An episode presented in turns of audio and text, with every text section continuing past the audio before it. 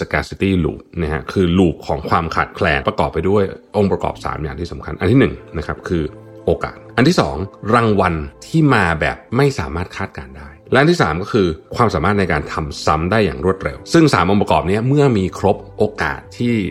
มนุษย์จะมีพฤติกรรมในการเสพติดเรื่องนั้นเนี่ยจะสูงมากนะครับสมองของเราอะมันถูกดีไซน์มาจาก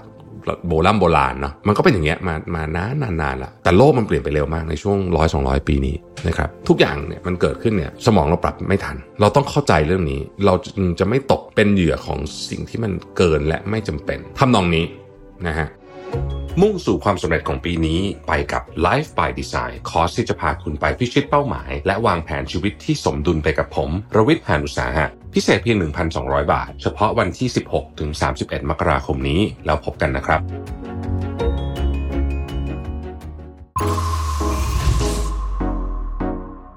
Mission to the Moon. Continue with your mission. สวัสดีครับ ยินดีต้อนรับเข้าสู่ Mission to the Moon Podcast นะครับ คุณอยู่กับประวิทยานุสาหะครับ วันนี้ผมเอาหนังสือเรื่อง scarcity brain นะครับ มาชวนคุยกันนะฮะ ก็เป็นตอนพูดคุยเรื่องหนังสือประจำสัปดาห์ของเรานะครับสำหรับผมนี่ก็เป็นหนึ่งในตอนโปรดนะครับประจำสัปดาห์เลย เพราะว่าได้คุยเรื่องหนังสือนะครับ ซึ่งเป็นสิ่งที่ผมคิดว่า คือกว่าจะเป็นหนังสือเล่มหนึ่งเนาะคนที่เขียนเนี่ยเขาก็ต้องใช้พลังใช้อะไรเยอะมากเลยนะครับ เพราะฉะนั้นเนี่ยเวลาเรามาพูดคุยกันในระยะเวลาไม่กี่สิบนาทีเนี่ยผมคิดว่าเราก็ได้ประโยชน์ค่อนข้างเยอะทีเดียวนะครับ แล้วผมเองก็ได้อ่านด้วยเนาะซึ่งเป็นเรื่องที่ดีมากๆเลยนะฮะ เป็นการบังคับตัวเองอะไม่งั้นบางทีมันก็แบบขี้เกียจอ่านเหมือนกันนะฮะบอกตรงนะครับอะวันนี้เนี่ยเราจะมาพูดคุยกันถึงเรื่องนะครับ scarcity mindset นะฮะมันเป็นการฝังอยู่ในวิวัฒนาการของมนุษย์ในหนังสือเรื่องนี้พูดถึงเรื่องวิวัฒนาการเยอะนะฮะว่าสมองของเราเนี่ยนะครับมักจะรู้สึกว่าเราขาดสิ่งของต่างๆ อยู่ตลอดเวลา ซึ่งก็ไม่ได้ผิดนัก เพราะว่า 99%ของวิวัฒนาการช่วงเวลาของเราที่เราอยู่บนโลกใบนี้มาในฐานะมนุษย์เนี่ยนะฮะเราก็ไม่ค่อยมีอะไรจริงๆอะคือเราขาดจริง ๆ เราขาดอาหารอาหารไม่พอนะครับคือคือทุกอย่างมันมันมันดูมันดูจะเป็นการขาดแคลนไปสมุด แต่ว่าโลกวันนี้มันเปลี่ยนไปเยอะมากโดยเฉพาะในช่วงหลังการปฏิวัติอุตสาหกรรมร้อยสองปีที่ผ่านมา ซึ่งมันเป็นช่วงเวลาสั้นมากในการพัฒนาของวิวัฒนาการของมนุษย์ แต่ว่าสมองเราเนี่ย มันถูกวิวัฒนาการมาเป็นเป็นเป็นหมื่นเป็นแสนปี เพราะฉะนั้นการที่มาเปลี่ยนวิถีชีวิตในช่วงเวลาสั้นๆ หลักร้อยปีบางทีสมองเราก็ยังปรับตัวไม่ทัน แล้วหนังสือเล่มนี้พยายามจะพูดเรื่องนี้นะฮะเขาบอกว่าวันที่เรานะฮะตื่นขึ้นมาแล้วเรารู้สึกว่าทำไมเราถึงไม่สามารถควบคุมพฤติกรรมของเรา ไม่ว่าจะเป็นการกินเยอะเกินไปนะครับ เล่นมือถือเยอะเกินไป หรือแม้แต่กระทั่งการพนันนะครับ อะไรเป็นคำอธิบาย เกี่ยวกับเรื่องพวกนี้นะครับแล้วมันมีอะไรที่ทรงพลังที่อยู่เบื้องหลังการทำงานของสมองเราที่ทำให้เราออกจากหลุมนี้ยากหรือเปล่านะครับย้อนหลังกลับไปช่วงเวลาสัก 50 ปีที่แล้วนะครับลาสเวกัสเนี่ยนะครับเป็นที่หนึ่งที่น่าสนใจมาก เพราะว่าเป็นเมืองแห่งคาสิโนนะทุกท่านก็รู้กันดีอยู่แล้วนะครับในช่วงปี 1970เนี่ยในหนังสือเนี่ยเขาก็บอกว่ามันก็จะมีการคิดค้นสล็อตมา slot machine ขึ้นมาแล้วนะ slot machine ทุกคนก็รู้จักดีนะฮะที่มันกดแล้วมันก็หมุนนั่นนะฮะนั่นนะแต่มันไม่ค่อยฮิต แต่ว่าวันนี้นะครับ slot machine เนี่ยเป็นหนึ่งในเครื่องเล่นที่ได้รับความนิยมมาก เฉพาะในสหรัฐอเมริกาอย่างเดียวเนี่ยนะครับ slot machine เนี่ย ทำเงินปีหนึ่งประมาณ 30,000 ล้านเหรียญสหรัฐนะครับคุณเจอมาได้ทุกที่เลยนะฮะในคาสิโนแน่นอนอยู่แล้วนะครับคุณจะเจอสล็อตเยอะมาก ในบาร์นะครับในร้านอาหารเลยแม้กระทั่งสนามบินแล้วก็ร้านขายของทำอะไรแบบนี้นะพวก grocery store ก็มีนะครับในในพื้นที่ที่เขาให้เล่นได้นะอย่างเช่นสนามบินลาสเวกัสเนี่ยมันมี slot machine นะทีเนี้ยหนังสือนี้ก็ตั้งคำถามว่าเฮ้ยทำไม slot machine นะจากที่เป็นเครื่องเล่นสุดน่าเบื่อที่แบบไม่ฮิตเลยคนไม่ชอบเลยเนี่ยนะครับกลายเป็นเครื่องเล่นที่คนชอบมากทั้งที่คนก็รู้ด้วยนะ ว่าโอกาสชนะใน slot machine เนี่ยน้อยกว่าการพนันประเภทอื่นนะครับอันนี้ไม่ได้สนับสนุนให้เล่นพนันนะแต่ว่าโอกาสของ slot machine เนี่ยนะครับใครที่อยู่ในแวดวงนี้ก็พอจะพอทราบว่า มันน้อยกว่าการเล่นเอายกตัวอย่างเช่นแบล็กแจ็คอะไรเงี้ยนะโอกาสชนะนะนะฮะคือโอกาสชนะเนี่ยยังไงคุณก็แพ้เจ้าหรือว่าเจ้าของคาสิโนอยู่แล้ว แต่ไอ้ slot machine เนี่ยมันยิ่งหนักกว่าอันอื่นเลยนะครับแต่ทำไมมันถึงฮิตนะครับสิ่งที่เกิดขึ้นก็คือว่าในช่วงปี 1980 เนี่ยมีผู้ชายคนหนึ่งนะฮะชื่อ Si Redd นะฮะก็เป็นคนที่มาออกแบบ slot machine ใหม่นะครับตอนนั้นเนี่ยนะฮะเขาเริ่มต้นจากการเอาพวกของที่เป็น physical อะนะสมัยก่อน slot machine มันเป็นหมุนวงหมุนจริงๆเลยนะครับออกนะฮะแล้วก็เปลี่ยนเป็นจอนะครับแล้วก็ทำเป็นดิจิตอลเริ่มเป็นดิจิตอลนะครับแล้วก็เปลี่ยนวิธีการดีไซน์นะครับโดยที่ไปยึดกับหลักการการทำงานของสมองที่เราเรียกว่า scarcity loop นะฮะคือ loop ของความขาดแคลน นะฮะ loop ความขาดแคลนเนี่ยนะครับประกอบไปด้วยองค์ประกอบ 3 อย่างที่สำคัญ อันที่1นะครับคือโอกาส อันที่ 2 รางวัลที่มาแบบไม่สามารถคาดการได้ และอันที่ 3 ก็คือความสามารถในการทำซ้ำได้อย่างรวดเร็ว มี 3 องค์ประกอบด้วยกันนะฮะซึ่ง 3 องค์ประกอบนี้เมื่อมีครบนะครับโอกาสที่มนุษย์ จะมีพฤติกรรมในการเสพติดเรื่องนั้นเนี่ยจะสูงมากนะครับมาดูที่ slot machine ของเรา เดิมทีเนี่ยนะครับ slot machine เนี่ยมันจะให้รางวัลแค่แถวเดียว สมัยก่อนนู้นเลยนะ คือคุณต้องทำไอ้แถวตรงกลางให้ได้ มันก็ยากอะบอกตรงนะฮะมันก็ยากมันก็ไม่ค่อยหนุกเท่าไหร่นะครับคุณเรดเนี่ยก็มาเปลี่ยนวิธีการให้รางวัลของสล็อตแมชชีนเนี่ยคือคุณสามารถที่จะชนะได้หลายแบบนะครับเป็นหลายๆ แถวเป็นเอียงๆเป็นอะไรอย่างเงี้ยนะฮะการที่มันชนะได้หลายแบบเนี่ยมันสร้างสิ่งหนึ่งที่เกิดขึ้นก็คือว่าคุณจะ คาดการผลการชนะได้ยากขึ้นนะฮะแล้วก็มีโอกาสที่จะได้รางวัลเยอะขึ้นด้วย เมื่อกี้เราบอกว่าโอกาสรางวัลที่คาดการไม่ได้ และความสามารถในการทำซ้ำคือสิ่งที่ทำให้เกิด scarcity loop ใช่ไหมครับทำไมถึงเป็นอย่างนั้น เอาอันโอกาสก่อน โอกาสในการที่คุณจะได้บางสิ่งบางอย่างที่มีค่านะครับเช่นเงินนะฮะหรือสถานะทางสังคม อันนี้คือโอกาส 2 คือรางวัลนะครับ รางวัลเนี่ยมันจะเป็นของที่ถ้ามันอยู่ใน scarcity loop นะมันจะคาดการไม่ได้ว่าจะมาเมื่อไหร่นะครับจะมาเท่าไหร่มาเมื่อไหร่ไม่รู้แต่ว่าเราคาดหวังว่ามันจะมานะครับสุดท้ายคือความสามารถในการทำซ้ำนะครับคือไอการทำซ้ำเนี่ยทำได้ง่ายแค่ไหนนะฮะกลับมาที่ slot machine ของเรานะครับตอนนี้เราเปลี่ยน slot machine จากการให้รางวัลแค่แถวเดียวเป็นหลาย ๆ แถว เพราะฉะนั้นการคาดการรางวัลเนี่ยก็จะยากขึ้นนะครับแต่มันมีโอกาสจะได้รางวัลเยอะขึ้นด้วย นะครับนอกจากนั้นคุณ Redd เนี่ยเขาก็ยังใส่โปรแกรมอันหนึ่งเข้าไปนะครับก็คือแจ็คพอตนะถ้าใครเคยเห็นในหนังอะบางคนชนะ โอ้โหเหรียญมันจะออกมาตึ๊กตึ๊กตึ๊กตึ๊กแบบเยอะมากเลยเนี่ยนะใน slot machine เนี่ยแล้วเสียงมันจะดังมากในคาสิโนนะครับคนคือคนจะรู้หมดทั้งฟลอร์ว่ามันมีแจ็คพอตเกิดขึ้นนะครับการที่รางวัลคาดการไม่ได้ อันเนี้ยถูกคิดมาอย่างดีมากแล้วนะครับมันถูกดีไซน์มา และมันจะมี 2 อย่างนะครับคือ near miss กับ near win near miss ก็คือเกือบเกือบจะไม่ได้แต่ได้หน่อยหนึ่งนะครับ near win นะฮะ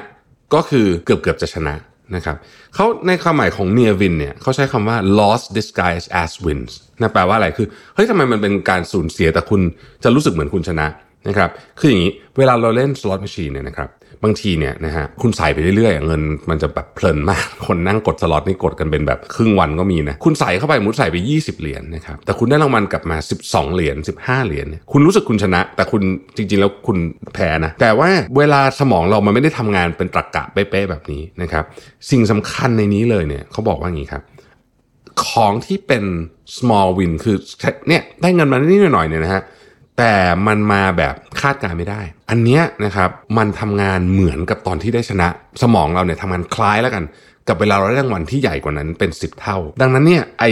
ของที่เราได้นิดหน่อยๆเนี่ยนะฮะเหมือนเรียกว่าเป็นเหยื่อล่อเราไว้เนี่ยนะฮะทำให้เราหยุดเล่นไม่ได้แล้วมันสนุก แล้วยิ่งเล่นก็ยิ่งอินประกอบกับองค์ประกอบอื่นด้วยที่ถูกออกแบบมาในคาสิโนโดยเฉพาะใน environment ของคาสิโนนะครับเช่นแสงสีเสียง อันนี้ไม่รวมถึงว่าเวลาคุณไปนั่งเล่นเนี่ยเขามีเครื่องดื่มแอลกอฮอล์เสิร์ฟด้วยอะไรอีกนี่คือไปกันอีกเรื่องหนึ่งเลยนะอะมันก็จะยิ่งทำให้เราติดหนักเข้าไปใหญ่เลยนะครับ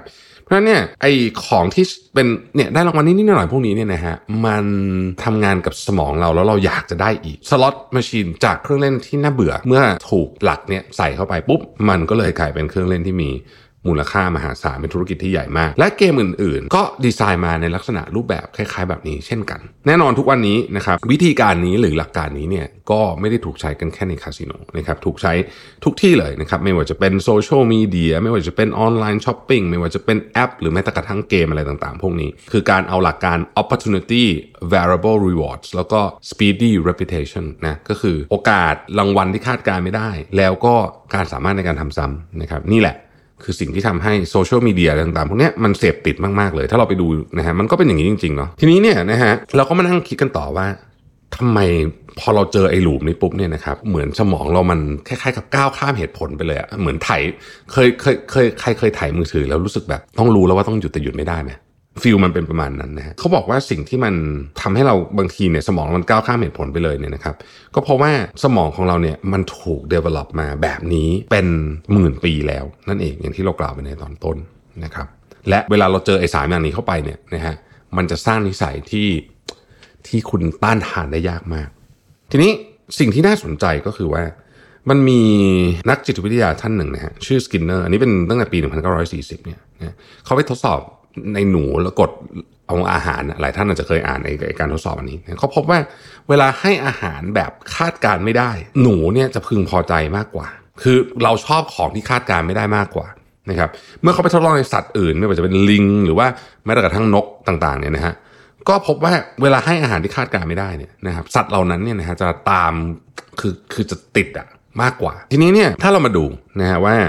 เหตุการณ์ต่างๆ เหล่านี้มันเกิดขึ้นจากอะไร นะครับก็ต้องบอกว่าเอาโดพามีนก่อนโดพามีนเนี่ยนะครับในหนังสือเนี่ยเขาบอกว่าเฮ้ยมันไม่ใช่สารแห่งความสุขนะคือคนชอบคิดแบบนั้นแต่จริงๆแล้วมันไม่ใช่ จริงๆเราเคยคุยเรื่องนี้ในหนังสือเล่มหนึ่งไปแล้วโดพามีนเนี่ยนะครับมันคือสารที่เป็นแรงขับเคลื่อนให้เราตามหารางวัล โดยเฉพาะรางวัลที่คาดการไม่ได้หรือมาในรูปแบบที่เราไม่รู้ว่าจะเยอะหรือจะน้อยนะครับสิ่งที่กระตุ้นการทำงานของระบบโดพามีนเนี่ยก็คือความคาดหวังนี่คือ keyword เลย เราลองนึกภาพถึงบรรพบุรุษของเราที่เป็นนักล่า hunter gatherer เนี่ยนะครับเขาก็ออกไปล่าสัตว์เนี่ยเขาไม่รู้หรอกว่าวันนั้นน่ะจะมีอาหารหรือเปล่า แต่ความคาดหวังในการที่จะเจออาหารในการที่จะเจอเหยื่อในการที่จะเจอผลเบอร์รี่ พวกนี้เนี่ยนะครับทำให้โดพามีนมันเพิ่มขึ้นทำให้เรามีแรงออกไปตามหาอาหารนั่นเองนะครับ ถ้าเกิดอาหารมันอยู่ตรงนั้นทุกวันเนี่ยโดพามีนก็ไม่มา เพราะฉะนั้นโดพามีนเนี่ยทำให้มนุษย์ มีแรงผลักดันแรงบันดาลใจในการออกไปล่าสัตว์ออกไปทำนู่นทำนี่ล่าสัตว์สร้างเครื่องจักรอะไรพวกนี้เนี่ยนะครับในการล่าสัตว์เองเนี่ยบรรพบุรุษของเราเนี่ยก็มีเนียมิสเนียวินเหมือนกันคล้ายๆกับเป็นคาสิโนเมื่อกี้นะฮะคือบางทีเกือบจับได้ละโอ้จับไม่ได้นะฮะลักษณะมันจะเป็นแบบนั้นเลยนะครับบางทีเนี่ยนะครับเรา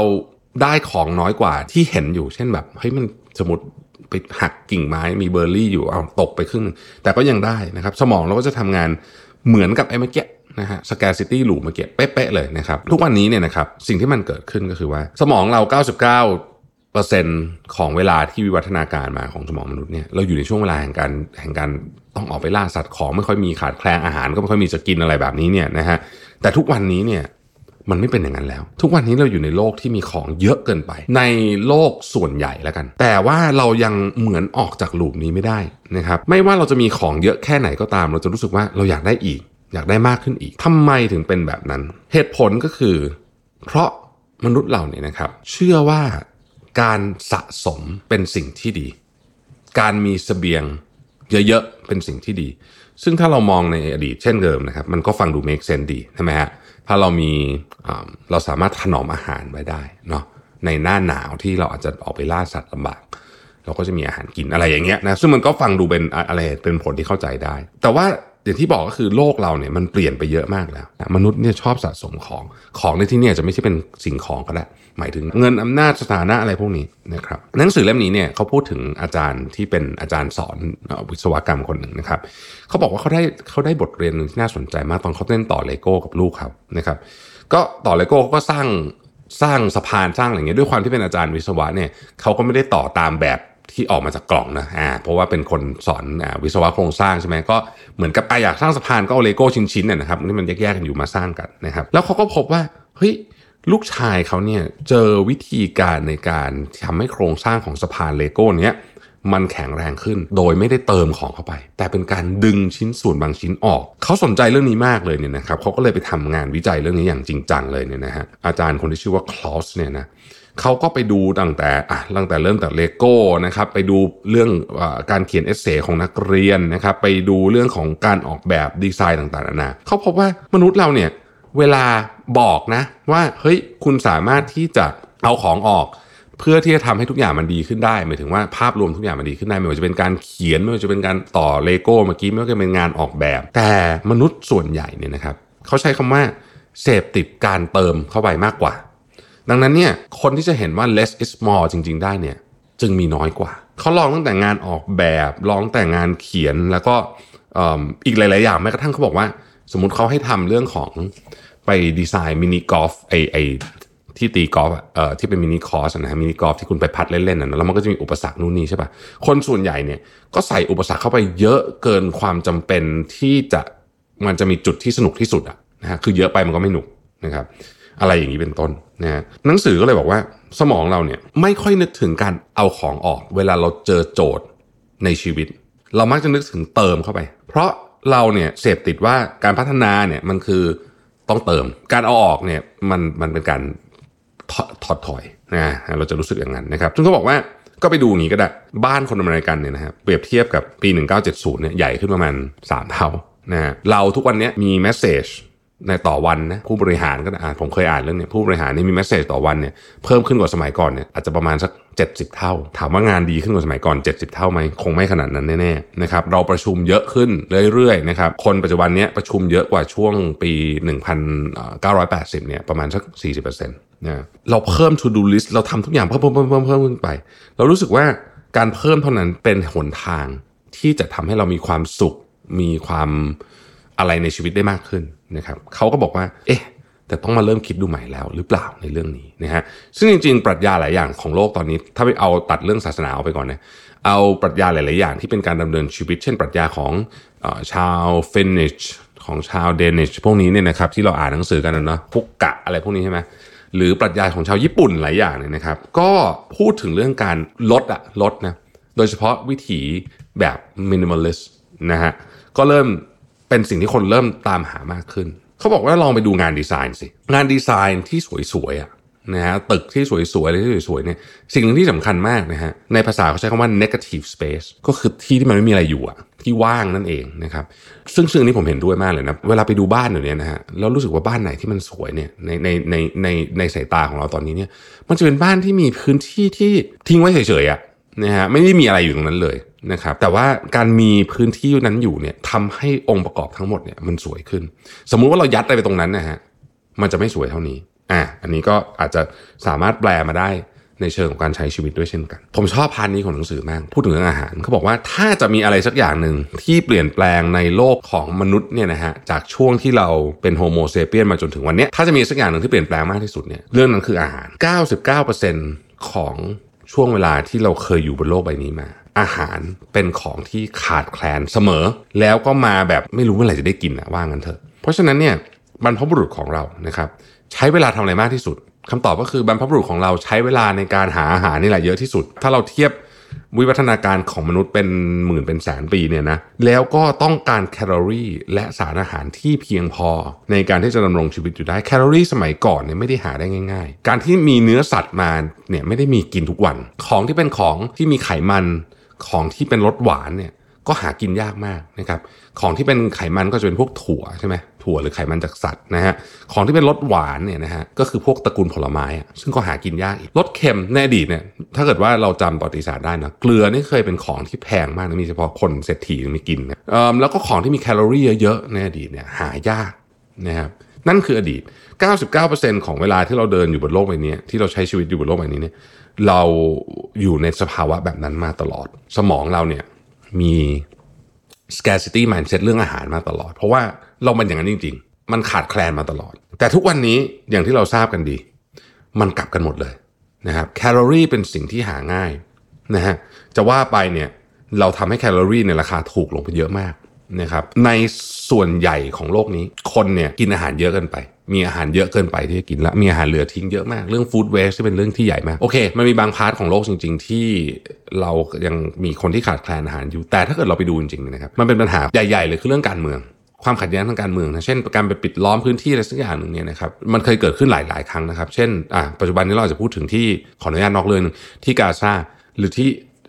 ที่เยเมนเองก็เคยมีการปิดล้อมในสมัยเมื่อไม่นานมานี้นั่นก็มีคนตายเยอะมากนะครับจากการขาดแคลนอาหารนี่แหละจะเห็นว่าการขาดแคลนอาหารในยุคนี้เนี่ยมันจะเป็นอะไรแบบนี้เยอะ คือมันเป็นเรื่องการเมืองหนึ่งสองเป็นเรื่องโลจิสติก ไม่ใช่ว่าเราผลิตอาหารไม่พอเราผลิตอาหารเกินนะฮะแต่มันมีบางคนที่กินเยอะเกินไป แล้วบางคนที่ที่เราไม่สามารถที่จะโลจิสติกของพวกนั้นไปได้อะเราไม่ไม่ไม่พูดประเด็นนี้แต่ว่า ทุกคนจะเข้าเข้าใจแล้วแหละว่า ในทุกวันนี้เนี่ยนะครับ เราเนี่ยมีอาหารเยอะมาก แต่สมองเรายังไม่ได้แตกต่างจากเดิมนะเพราะฉะนั้นเนี่ยเราก็ชอบนะ อาหารที่มันมีแคลอรี่เยอะๆที่มันมีน้ำตาลมีมีความเค็มมีความมีไขมันสามอย่างนะ Holy Trinity ของอาหารใช่ไหมคือ มันเค็มหวานเมื่อไหร่อยู่ด้วยกันสามอย่างนี้โอ้โหนั่นจะอร่อยมากนะครับคำถามคือทำไมมันถึงอร่อย เพราะสมองของเราเนี่ยนะครับบอกว่าอันนี้คือของมีค่า เพราะใน 99% ของที่เราวิวัฒนาการบนโลกเนี่ยมันมีค่าจริงมันเป็นของที่หายาก แต่ทุกวันนี้มันไม่ใช่แบบนั้นแล้วนะครับทุกวันนี้ไอ้ของพวกนี้เนี่ยส่วนใหญ่เป็นของที่ไม่ดีต่อร่างกายเรา และแคลอรี่เราไม่ได้ต้องการเยอะขนาดนั้น เรามีแคลอรี่เยอะเกินไป เราก็เลย access consume นั่นเองนะฮะแต่สมองเราก็ยังบอกให้เรากินอยู่เพราะเราเราคือมันมันมันถูกคิดว่าเป็นสิ่งที่ดีและนี่คือสาเหตุที่มาทำไมมันถึงอร่อยทำไมมันถึงอร่อยกว่าสลัดนะฮะอีกการหนึ่งก็คือ choice เวลาเรามีตัวเลือกเยอะ เราจะกินเยอะขึ้น อันนี้มีงานวิจัยเพียบเลยนะครับ ดังนั้นเนี่ยสมมุติว่าเรามีตัวเลือกน้อยเนี่ยนะฮะการกินอาหารต่ออย่างนั้นนะเราจะกินน้อยลง เพื่อนผมเป็นคนฝรั่งเศสเนี่ยนะฮะเขาบอกว่าลองสังเกตดูนะในอดีต ปัจจุบันนี้ก็เป็นคนฝรั่งเศสไม่ค่อยอ้วนนะครับก็คงมีคนอ้วนบ้างอะแต่ว่าถ้าเกิดเทียบกับชาติตะวันตกชาติอื่นแล้วกันนะครับ คนฝรั่งเศสไม่ค่อยอ้วน เขาบอกผมว่า คนฝรั่งเศสเนี่ยที่เป็นคนทั่วไปนะไม่ใช่คนที่แบบเป็นเศรษฐีเลยมนุษย์ทั่วไปมนุษย์ทำงานทั่วไปเนี่ยเขาจะกินอาหารค่อนข้างเรียบง่ายมาก ก็คือ สมมติว่าเป็นเนื้อสัตว์ก็จะมีเนื้อสัตว์อย่างเดียวนะฮะแล้วก็ผักอะไรอย่างเงี้ยแค่เนี้ยแล้วก็จะไวน์สักแก้วหนึ่งแค่เนี้ยพอเขากินอาหารแค่เนี้ยเขาไม่ได้มีตัวเลือกอยู่บนโต๊ะเยอะแล้วเขาเชื่อว่านี้หนึ่งเป็นสาเหตุที่ทำให้คนฝรั่งเศสไม่ค่อยอ้วนนะครับทั้งที่วิถีชีวิตด้านอื่น เช่นการออกกำลังกายหรืออะไรเงี้ยก็ไม่ได้ต่างจากชาติอื่นมากนะ อันนี้อันนี้คือความคิดเห็นของเพื่อนผมนะผมไม่รู้ว่าของจริงเป็นยังไงใครใครอยู่ฝรั่งเศสมาเล่าให้ฟังหน่อยว่าเออกินอย่างนี้จริงๆหมายถึงว่าคนธรรมดาทั่วไปนะคนที่เขาเอ่อมีฐานะร่ำรวยเขาคงจะกินอีกแบบหนึ่งแต่ว่าคนทั่วไปเขากินแบบนี้หรือเปล่านะฮะในใครอยู่ฝรั่งเศสมาเล่าให้ฟังหน่อยเนาะเอาล่ะทีนี้ปัจจุบันนี้ครับเราอยู่ในยุคที่แบบ เรามีแต่อาหารแคลอรี่เยอะเกินไปนะครับแล้วก็พอเป็น process food อาหารที่ถูกปรุงแต่งนะหรือว่าถูกไปแปรรูปนะครับ เช่นมันฝรั่งทอด มันฝรั่งในรูปแบบเดิมของมันเนี่ยเทียบกับมันฝรั่งทอด มันฝรั่งทอดมีแคลอรี่เยอะกว่าเยอะและแยกกับร่างกายคุณมากกว่าเยอะ จากมันฝรั่งหัวหัวเนี่ยนะฮะถ้าเกิดคุณกินมันฝรั่งแบบนั้นเนี่ยเทียบกับมันฝรั่งทอดเนี่ยนะฮะแน่นอนไอ้มันฝรั่งทอดเนี่ยมัน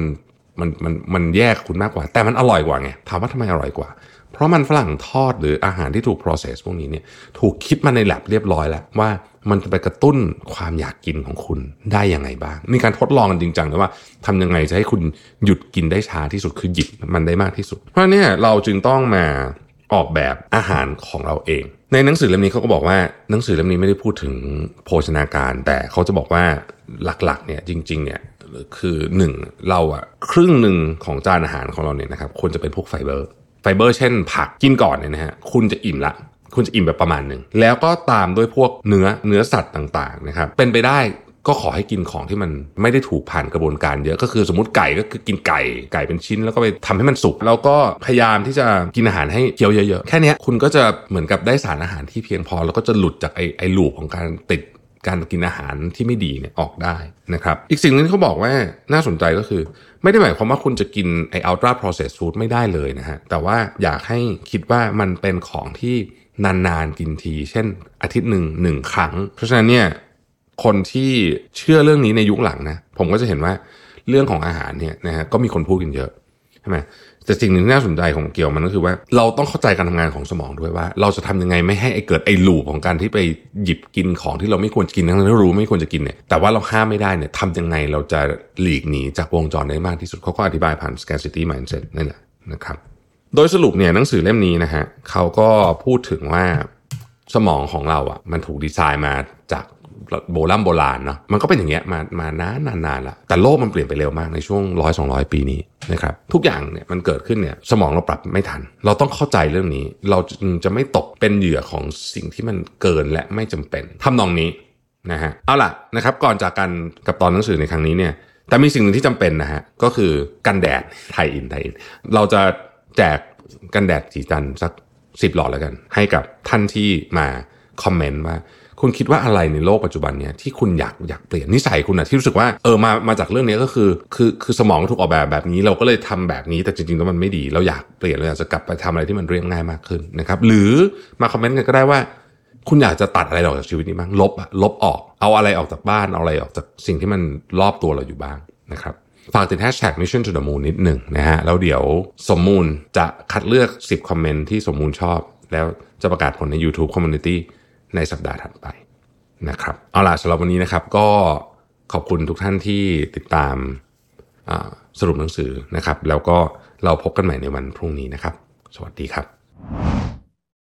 สมัครสมาชิก Mission Club YouTube Membership นะครับ ราคาเริ่มต้นเพียง 50 บาท มีสิทธิพิเศษมากมาย เฉพาะสมาชิกเท่านั้น กดสมัครอ่านรายละเอียดได้ใต้คลิปเลยนะครับ ขอบคุณครับ มุ่งสู่ความสำเร็จของปีนี้ไปกับ Life by Design คอร์สที่จะพาคุณไปพิชิตเป้าหมาย และวางแผนชีวิตที่สมดุลไปกับผม รวิทย์หานุสาหะ พิเศษเพียง 1,200 บาท เฉพาะวันที่ 16 ถึง 31 มกราคมนี้ แล้วพบกันนะครับ